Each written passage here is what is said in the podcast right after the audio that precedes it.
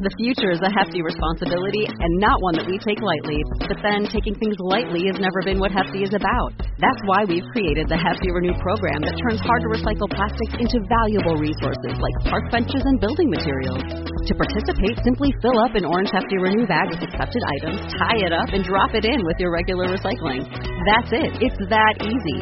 It's time to rethink recycling with Renew. Particular valued resources may vary by geography. More info available at heftyrenew.com. It's Friday here at Radical Personal Finance. On Fridays, we do Q&A. Let's get started.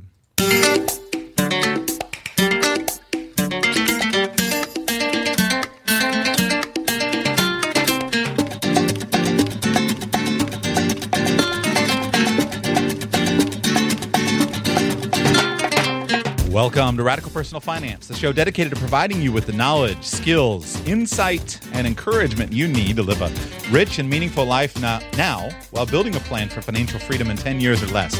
My name is Joshua Sheets and I'm your host. Today it's Friday, so we do live Friday Q&A. Although this promises to be interesting, doing some things I've never done before. So, time to learn and grow, right? That's the whole point.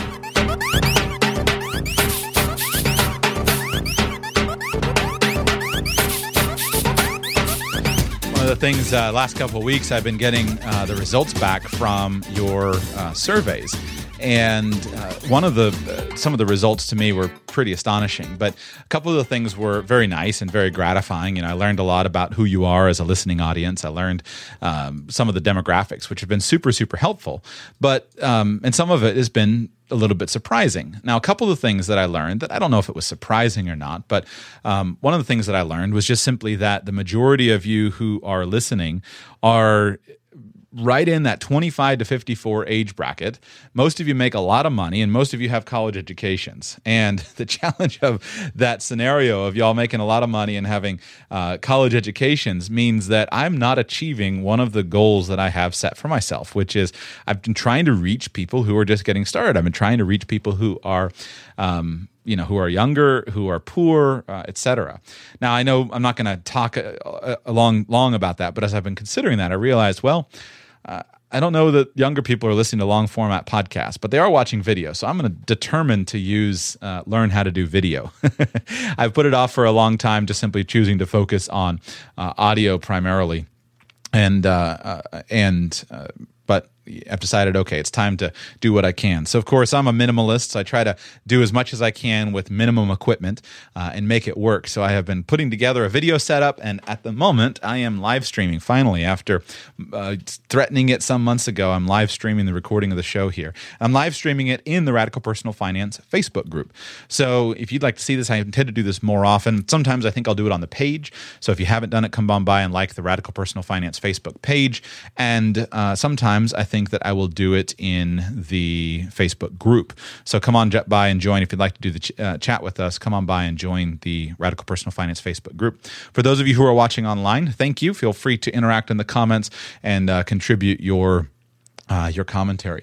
But uh, all of that said, that it obviously makes me very nervous. I get very nervous being on video, and when you got to produce a show and hopefully make sense, give proper financial um, financial answers on technical complex topics, do it in an interesting and concise way while recording video and audio. I'm feeling the pressure at the moment, so you'll have to bear with me if uh, if we make mistakes. So let's see. Let's go first to I see Greg uh, is here on my screen. Greg from PA. Greg, go ahead and introduce yourself and let me know what you'd like to talk about today, please. Hi, uh, Joshua. Can you hear me? I can hear you well. Yes, sir. Go ahead. That's funny because I'm looking at your face on the on the computer and your voice here. It's funny. uh, you, no, I just I, I saw you were doing the live feed, so I jumped right in. I, I was not prepared, wasn't even thinking about it, so I'm just excited to be here. Do you have a question like or a, a topic show. of conversation? Um, yeah, I could come up with a question. I've got 10 million questions. Um, what? Um, you know what I've been thinking about lately? Okay, I have three cars, and I keep wondering why do I have three cars? And one's a good family mover; it's a Toyota 4Runner. One is uh, an electric car that I love, and the other is an Acura that's about 10 years old and or a little over 10 years old. And and it gets great gas mileage. And I keep thinking, boy, each of these cars fits a, a different need in my life. But I think I could save some money if I got rid of one of them. But then I'm like, do I get rid of the the 12 year old Acura or um, I, I don't know. It's something I keep thinking about. Would I save money if I didn't have these three cars? Even though I save a lot of money with the Nissan Leaf. So you had two, and then you bought the Leaf in order to get the benefit of the uh, cheaper running it with electricity. Is that right? Yeah, that's about right. Um, I, I I found it down the street. I was just kind of interested in it. And I love I love that car, and it, it's a lot of fun to drive. And um, but it you know it's just limited on on the miles. So you know we we take off on the weekends and to get to the weekend location. Sometimes I, I just can't can't do it with that car. Um, and for my work as well, you know I might travel to the next state over, and I can't use that car. So I've been holding on to the Acura. Um, it really doesn't owe me any money because I, I bought it brand new and and it's still kicking really well. Um, I don't know. So it sounds like this is just kind of a, a little minor tweak that you're trying to think about making. Uh, where if you you know is this a small little optimization in your in your approach, and you're trying to figure out how much it's costing you and if it's worth the hassle. Is that right? Yeah, I think so because, for instance, I just I just did a job and I, I drove I don't know, let's say an hour and a half away, and the Acura gets about 38 miles to the gallon when I'm on the highway, so it, it runs really really well. Um, but I'm paying the insurance. I'm paying the registration. I just had it inspected just now. Um, you know, so those, I guess, costs add up. And the one other thing I keep thinking about it, I don't know if you're familiar with, um, our state, Pennsylvania, has insurance that is stacked. So I have it stacked on three cars. So I kind of think I get this benefit from that as well. You know what I'm talking about with that? Where you mean your pol- your your coverages increase or a reduction in rates? How do you mean? So I guess in Pennsylvania you can um, you get your you can opt to have your insurance stacked on the multiple vehicles. So if you had say a hundred thousand dollars in in liability insurance, if you stack it and you have three cars, now I have three hundred thousand. Right, got it. Got it. Per incident. So I think that's got a great benefit to it as well. well, um, I, I, mean, obviously, this sounds like just more of a fun question than something you're uh, than than than something that you're really uh, struggling with. Uh, it's not obviously a, a huge uh, financial issue uh, for you. I would just calculate the cost. Uh, none of it doesn't sound like any of these cars are are worth a lot of money if you sold them. Right? Is that accurate? I would say you're correct on there. Yes. Okay. Yeah. So if if cars are cheap and they're not worth a lot of money if you sold them, then um, then you're in a situation where it doesn't cost you that much to keep them around in terms of depreciation. So uh, your basic calculation is the gasoline that you put through them, but in the calculation of whether to keep them or not, that's not relevant because you're going to be driving one of them. So we're not talking about driving less. And it comes down to repair expenses and cost of insurance. If the cost of insurance is small, uh, which probably sounds like it probably is. Uh, so cost of insurance is small, and then also the brands that you have: a Toyota 4Runner and an Acura, which is uh, uh, an Acura is a Honda. These are reliable, consistent brands that aren't going to cost all that much money to keep around. Um, my mind, they're not they're not costing you a ton. Uh, the electric car is obviously for fun and to save a little bit of money on on gasoline. Uh, if you don't need the money and you like having the extra car, keep it around until you get in the situation where you are frustrated with uh, where you're frustrated with having to make the repair bills. That's what I would do. Uh, you know, I own, I own, at the moment I own four cars. I own two minivans, I own a camper van, and I have this little Toyota Corolla that I bought for 500 bucks back in the day. And uh, it's just nice to have an extra car, and I like it because it allows me to help people who are in need in a in an easier way than other people. It's a little hard to say, hey, somebody needs a car and I'm going to give them my primary car. But for me, one of the big reasons I have the Corolla uh, is I can keep that car around. It costs me almost nothing. I've not had to repair anything. It's super basic, super simple. Uh, the insurance is is practically doesn't cost anything, and then I can have a car that's easy to lend out and allows me to help other people when they need to. So I don't know if I were you, and absent some compelling reason to get rid of them, uh, and unless you're sure that you just don't want to own one of them, I would uh, I would keep them around myself. so, all right, let's go on here, uh, and Greg, I can come back to you in a little bit if uh, if you got another question. I've got a 703 phone number here on my screen. Who's that calling in? Go ahead, please, and introduce yourself. That's that's that's me. That's Frank. Okay, Frank. Yeah, I can hear you great. Go ahead, tell me what uh, what's going on. Let's see how I can serve you today. Yeah, um, uh, I recently met with my insurance person, and he um, is proposing that I invest in something called a modified endowment contract. Okay. Uh, and I and I don't even know what that is. So I was uh, since it's uh, from a company that you used to work for. I'm hoping you could tell me something about it. Sure.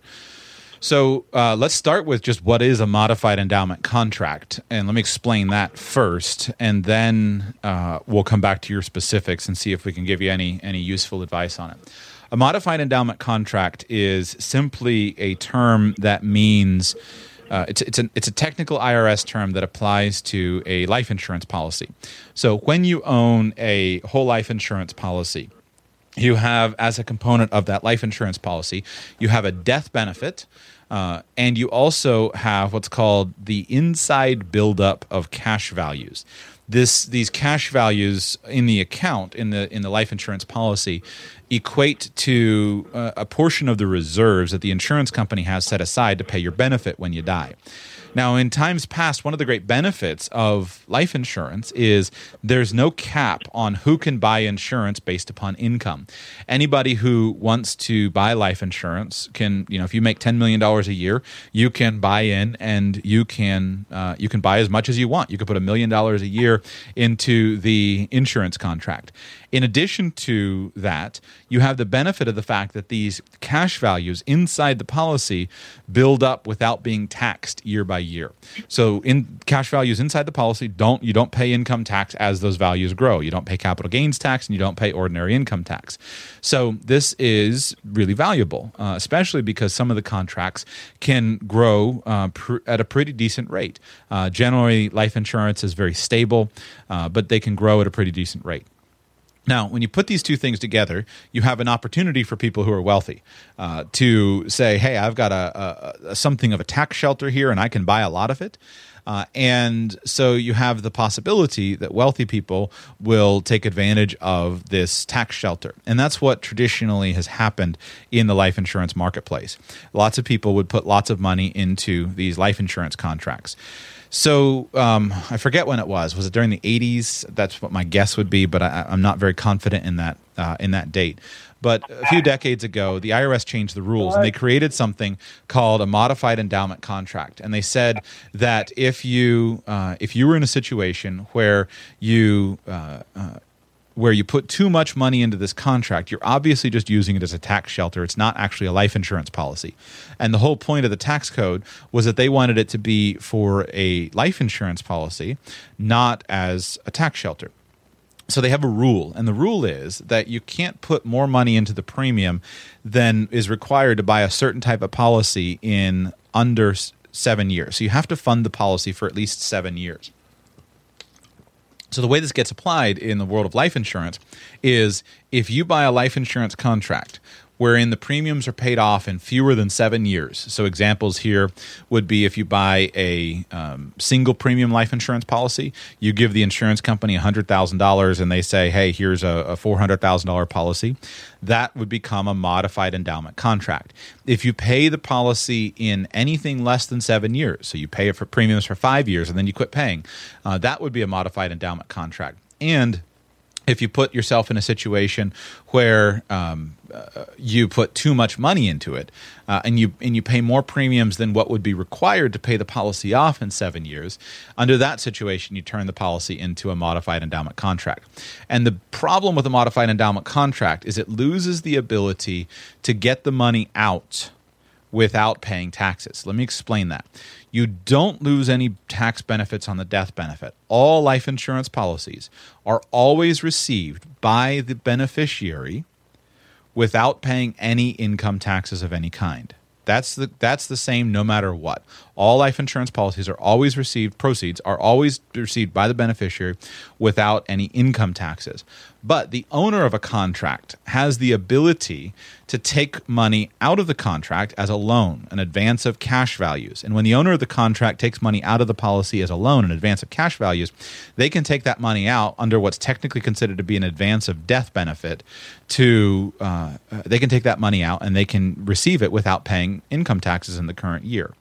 So, what a modified endowment contract does is it cancels that benefit and it cancels also the benefit of what's called um, FIFO, first in, first out. Uh, which is another benefit of a life insurance contract. Uh, you can put in premiums into a life insurance policy and let's say you contributed $50,000 of premiums and then you now have $100,000 of cash value in the contract and let's say your death benefit is $250,000. Well, under the terms of the tax code, you can always take out the premiums that you've put in and you don't incur any tax. So you could take out 50 grand. Uh, it's not a loan, it's just a distribution and that comes to you uh, tax free under the first in, first out rules.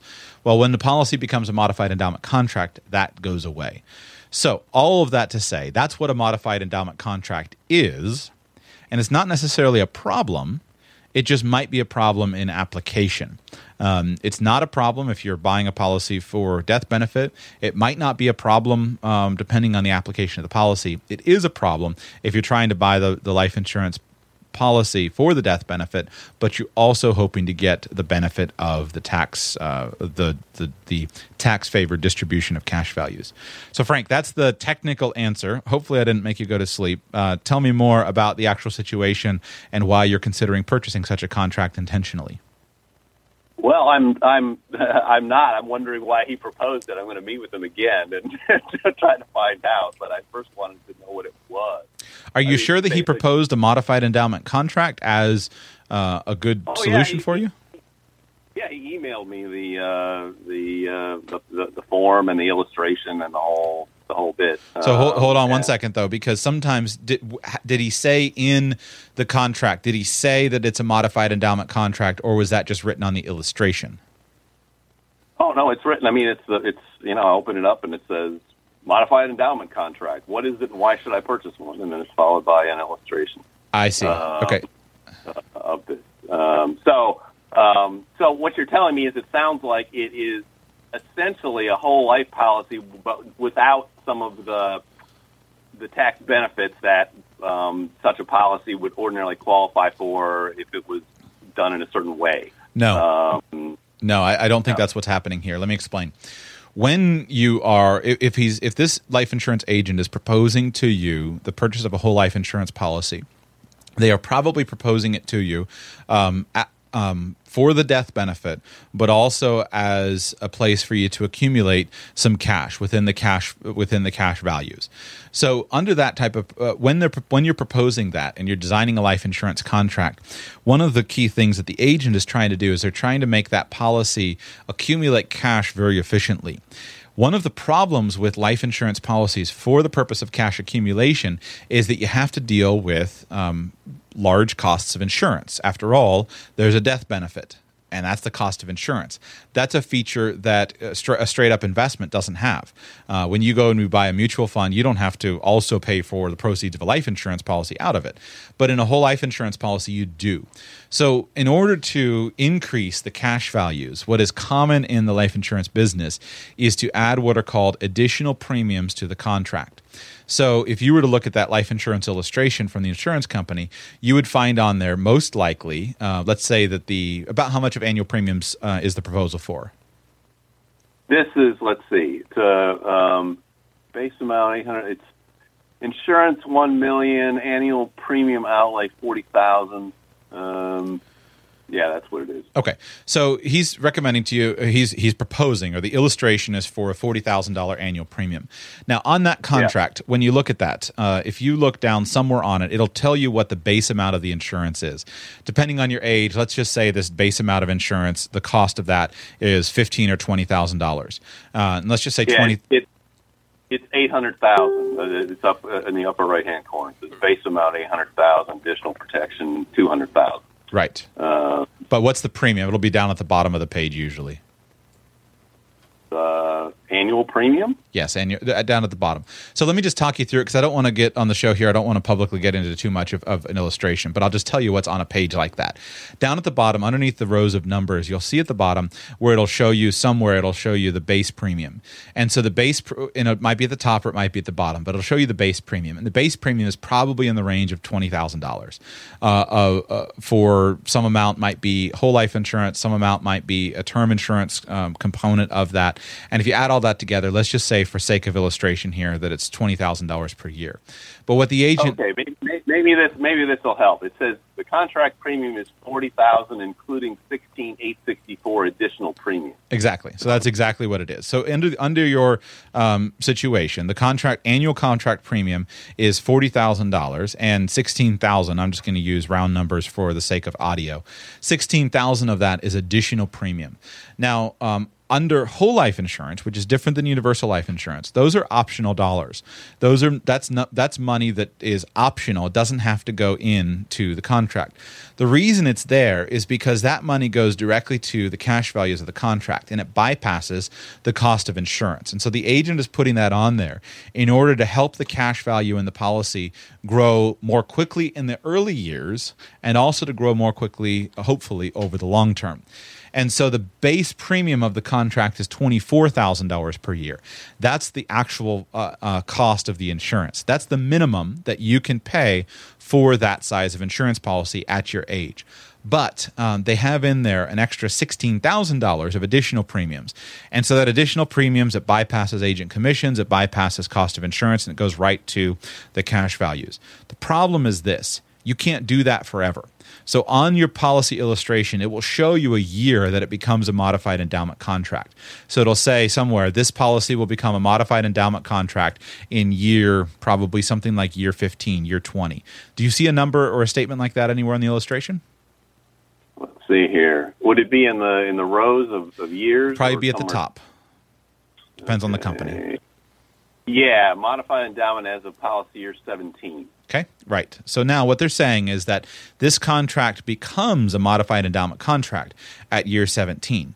But uh, anytime before that, it's not a modified endowment contract. And what the agent is going to propose to you is they're going to propose to you that you stop paying the premiums before year 17 or that you at least remove those additional premiums before year 17 because the computer is calculating that the computer is calculating that at that point in time um, you're going to uh, you're going to uh, reach that MEC limit, that line in the contract, at which point, if you go beyond that, you're in a situation where uh, you've put too much money into it. So, what they will do is they'll give you, they sent you an illustration that shows you paying premiums for all of the years. But during your consultation or during the, the actual next stage of the sales process, they're going to give you an illustration that shows you stopping payments probably at year 15 or year 17 or reducing at least the additional premiums. And they're going to show you how that contract does it. The reason in the attachment it says this is what a modified endowment contract is, is because in order to cover themselves, the insurance company puts in the quoting software, it forces that disclosure page to be in there anytime a proposal is run uh, under, uh, anytime a proposal is run. Uh, uh by the by the computer system, so that's why it's in there on that uh, on that pa- on that page. Uh, now, probably the next question you're saying is this a good thing or is this a bad thing?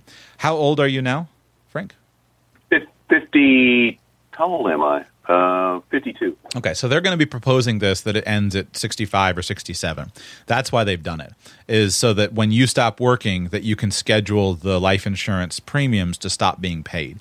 And they're trying to build a policy that is big and that is efficient for um, for your goals or for whatever you express to them or whatever they are identifying as saying, "Hey, we think Frank is going to like this." There's nothing wrong with that. Um, all of my let me just think for a moment all of my whole life insurance policies that I own uh, and uh, are uh, built in order for the premiums to be done. This is called in the insurance lingo. This is called quick pay, uh, where the goal is to quick pay the policy. So I want them to. Be, I want to put the money in pretty quickly up front, and then I want to be able to stop at a certain point in time. And depending on your age, this may or may not be a good thing. Uh, but for you, I'm sure this rep is is thinking about, hey, when when Frank retires, I want to tell him that he doesn't need to uh, keep putting money into it. Make okay. sense? Oh, yeah, no, that, that, that does make sense. And uh, I see, yeah, they, they, they, they, they sent me multiple PDFs, and one of them does have the cutoff. Mm-hmm. Um, the, the next one I'm looking at, um, the first one uh, did not.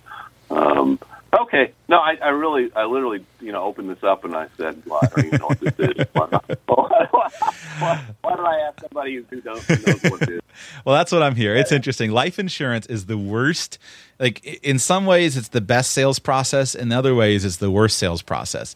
Um, and it's the worst because there's so much technical information, and um, the the the a life insurance agent has to has to simplify it enough to really make sense but then they also have to be thorough enough to cover the legal and the technical requirements for disclosure and it's a real hassle because those illustrations that life insurance agents send out are the worst and um, what you got in terms of an emailed um, in terms of an emailed thing uh, when i was an agent i used to hate sending those out because it's charts and charts and columns of numbers. And the problem is it's important it's important disclosures for the for the prospective client because they need to know how things are going to work. That's the that's the data that they need for analysis. But nobody ever under nobody understands um, how that stuff works. So um, hopefully you feel a little bit better equipped to understand what a modified endowment contract is, and and uh, you can have a more productive conversation. Uh, anything else before I go on to the next caller? No, no, go, go ahead, go to the next one. Awesome. Let's see here. I've got an 847 number from Illinois. 847 number from Illinois. Go ahead, please, and introduce yourself and let me know how I can serve you, please. Hi, Josh. Uh, David from St. Louis. I had to hang up earlier. No problem, David. Go ahead and let's know what your question is. All right. So I sit on a board at my church that manages trusts, and a very nice member, when they passed away, left us ninety thousand dollars in cash and three hundred and twenty thousand dollars in what I've been told before our first meeting is everything: mutual funds, stocks, bonds, everything. So I'm not really sure how moving money around works for churches. And I know they're looking for this to be a long-term thing where they can kind of draw down 5% every year. That's their goal on paper right now. Uh, if Joshua Sheets joined my church, what would he do?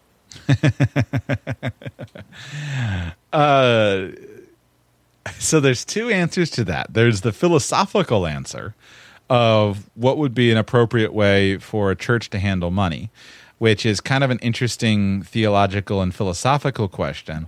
Then there's the practical um, financial planning question. Uh, which is probably in some ways more straightforward. Let's try to tackle the the technical one first, and then you can see if you want to talk about. Let's go back to philosophical. Do you know what form the money is? So you received an inherit, you received a bequest. Um, the member died, and they left the money to the church. Was the money left in the context of a trust, or was the money just simply left in a beneficiary arrangement on these different accounts? I believe it is a trust. I know we're going to access it through Charles Schwab, and then we're free to move the money around however we want. Again, we haven't met yet for the first time, so that's all I know at this point. Okay. So without your having more information, I can't give you much useful information. So let, in terms of what's actually going to happen. So let me give you the the the questions that you need to ask. Uh, this person leaving the money as a with this person leaving the money as a trust doesn't tell us anything. There could be various types of trusts. For example, this could be a trust that they've established for the benefit of the trust, and it's a trust that they have an independent trustee who's going to handle. And what they've decided is that the trustee is going to distribute 5% of the assets to the church uh, each year on an ongoing basis until the money is used up. And if that is how it's arranged, then you, as a church, you have no decisions to make in the matter. There's nothing that you need to do. You can't make any investment decisions. There's not anything. Uh, there's not anything that you guys are are going to be responsible for. If that's the actual situation, then uh, then you just simply cash the checks and put them into the general operating fund and move on with your life. It also could have been left with an actual trust that was set up for you to uh, uh, for you to um, just think for a moment. It could be set up as a trust where you take over as as a participant in the trust in some way. Maybe you're a trustee. Well, if you take over as a trustee and you're a participant in the trust, then of course you would have to make those decisions. But you don't have any information to know uh, that today is going to be relevant to your uh, to your decision. Um, I do know that uh, we will be able to move the money around because there's one guy uh, on the board who said, "Well, the stock market's an all-time high, a bunch of it in stocks. So the moment we assume control of it, you know, sell everything and set it down somewhere." okay, so yeah, so it could just be could just be left to you. Well, in that situation, then um, basically the technical answer doesn't matter. Um, it goes down to the philosophy. What is the best use of it? And here you got to handle the investments of it. Um, you know, is is is this particular member right? Uh, is the stock market at an all time high? And then you've got to answer the philosophical question of what's the best way to use money. Uh, is it a good idea for a church to uh, for a church to um, to you know keep large sums of investment money aside, or is it good that that money be spent quickly? So let's skip the the, the market answer because that answer will will be highly dependent upon the advice that you get, the philosophy that you have. What do you think should be done with the money?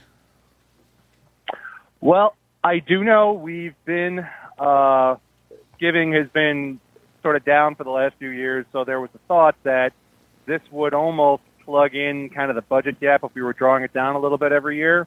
So then, in that sense, I understand and agree with. Well, if if we can hold this sum of money and use this to kind of fill in some of the gaps, you know, for maintenance around the church and for programs and things like that, that's not a terrible use of it for the life of the church. I agree with you overall in the greater scheme of things. Yeah, would it be better to send a hundred missionaries somewhere or something like that? But for the day to day life of the church, I I can kind of see where the majority of people say, yeah, we'd like to draw down over the period of years a certain amount of money to help plug in a, a, a budget gap. Are some people lobbying for the money to be kept as a fund, uh, that an endowment fund that can be drawn down more slowly? Yeah, yeah, that's uh, that is the initial thought uh, before we go into the meeting that it would be yeah five percent drawn down every year to kind of help with the church budgeting. And what benefit are they trying to get out of that? Uh, I'm sorry, I don't understand the question. What benefit? So why are they why are they wanting to do that? Why do they think it's a good idea philosophically for a church to have a sum of money that they're taking an investment return off of? Ah, I suspect the trustees are looking at. We've had a few years of red ink, and they're thinking that this is, you know, li- literally, you know, a manna from heaven or a gift from God, and that this would kind of help uh, sustain the church while you know, we look at other priorities or budget problems, or we see, you know, maybe was giving just down for a few years and then it picks back up, and then we can do. This doesn't close all the doors. Now we have options to disperse the money onto larger projects, scholarships, or things like that.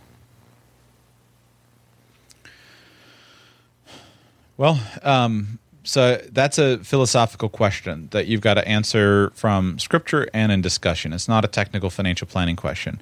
Um, I'll tell you my opinion, um, just in case it sparks some um, it sparks some uh, discussion. If you put me in that in that boardroom, uh, I would be lobbying against keeping any kind of endowment fund. Uh, I don't think it's a good idea for uh, Uh, especially a church institution, but even most institutions, to try to maintain the idea of keeping large amounts of money on an ongoing basis. And I'll tell you why especially with churches, and this is something that people who are involved in churches, uh, this is, assuming this is a Christian church, one of the basic uh, understandings of a Christian church is that the Christian God is a God who is living and actively involved in the world, and so that means that He's living and actively involved in money, and you want to make sure that all of your your actions and that your decisions actually reflect that. So um, I wouldn't be seeking to try to set up an institution that can function without the active involvement of the of of the people. Um, and in a church environment, the church is not here for its own self enrichment. The church is not here to say, "Look how great we are! Look at how big fancy bu- buildings! Look how wonderful we are." The church is a living organism. It's a body of um, it's a living organism. It's a body of people who are involved. And if you if you bring that together and you just say we've got an an external sum of money, you miss that. Uh, and churches are going to grow, they're going to decline, and God's not scared to let a church die.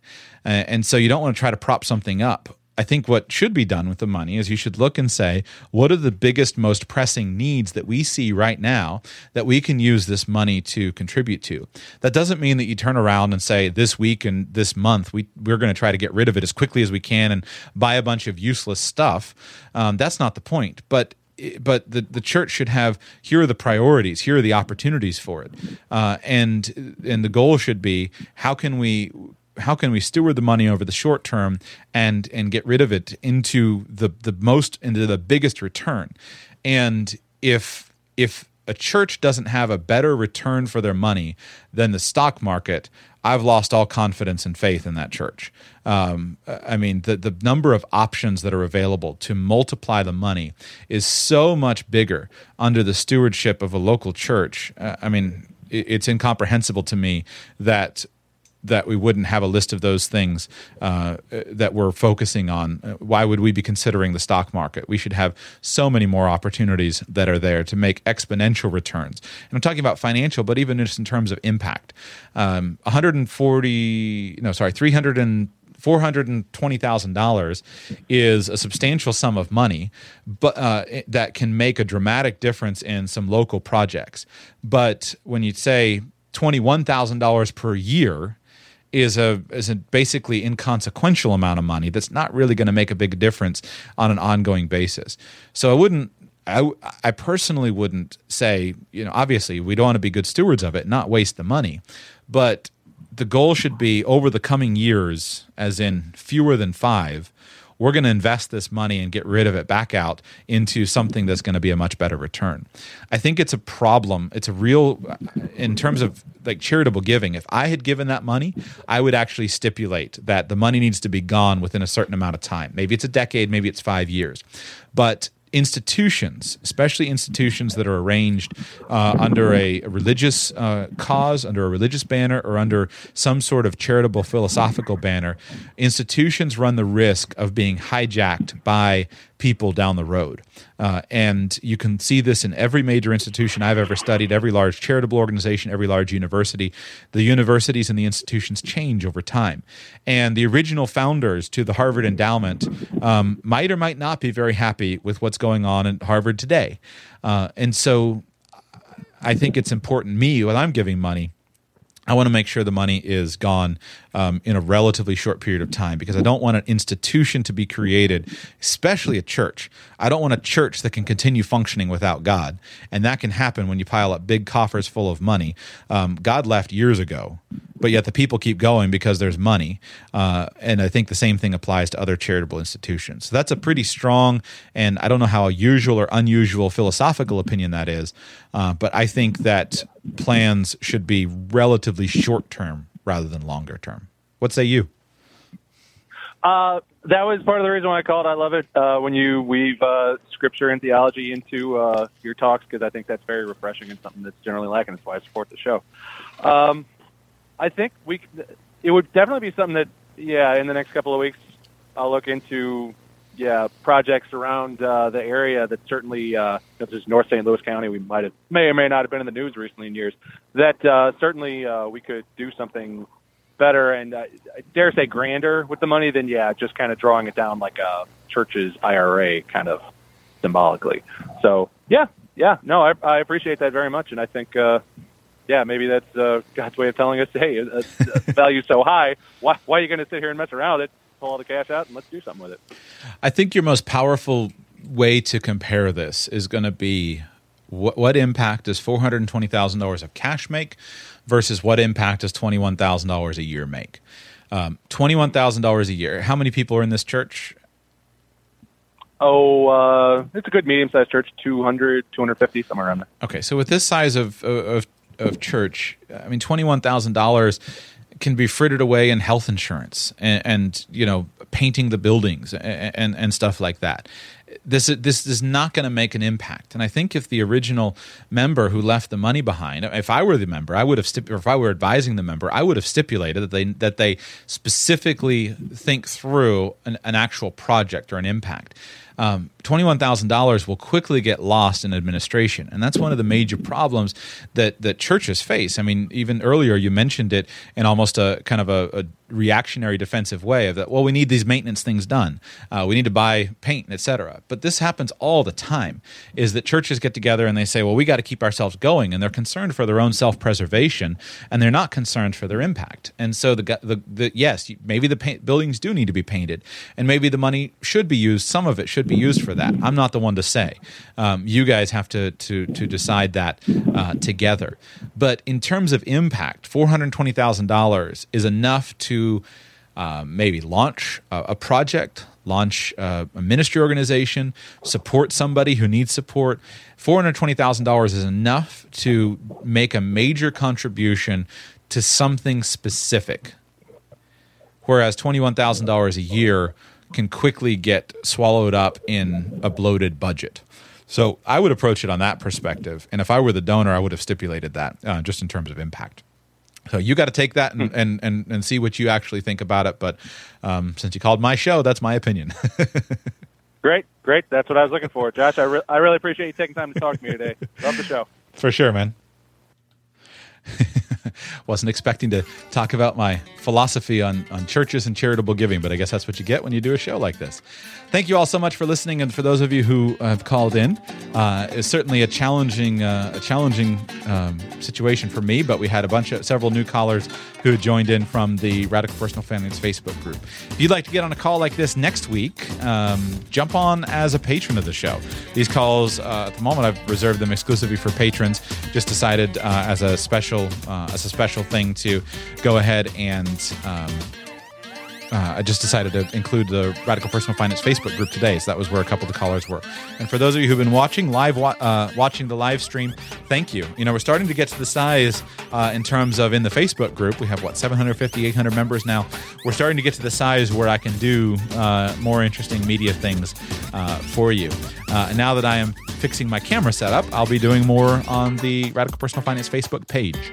So if you haven't found those, come on by Facebook, search Radical Personal Finance, like the page, and join the group. Free to do that. Lots of uh, other great people there. If you'd like to support the show, uh, if you appreciate content like this and like to keep it uh, with minimal outside interference, minimal commercials, etc., uh, please consider becoming a patron of the show. RadicalPersonalFinance.com slash patron. You can support the show directly, and that money goes directly from you into my pocket, which is uh, very helpful and helps me do things like buy a camera and buy a light so that my face on the video screen uh, looks okay. Thank you all so much for listening, and I'll be back with you soon.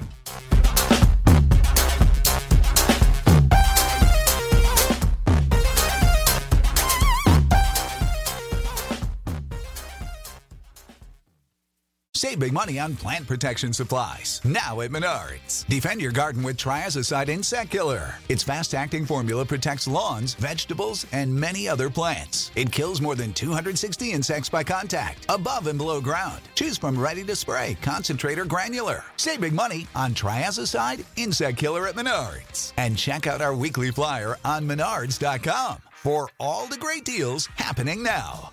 Save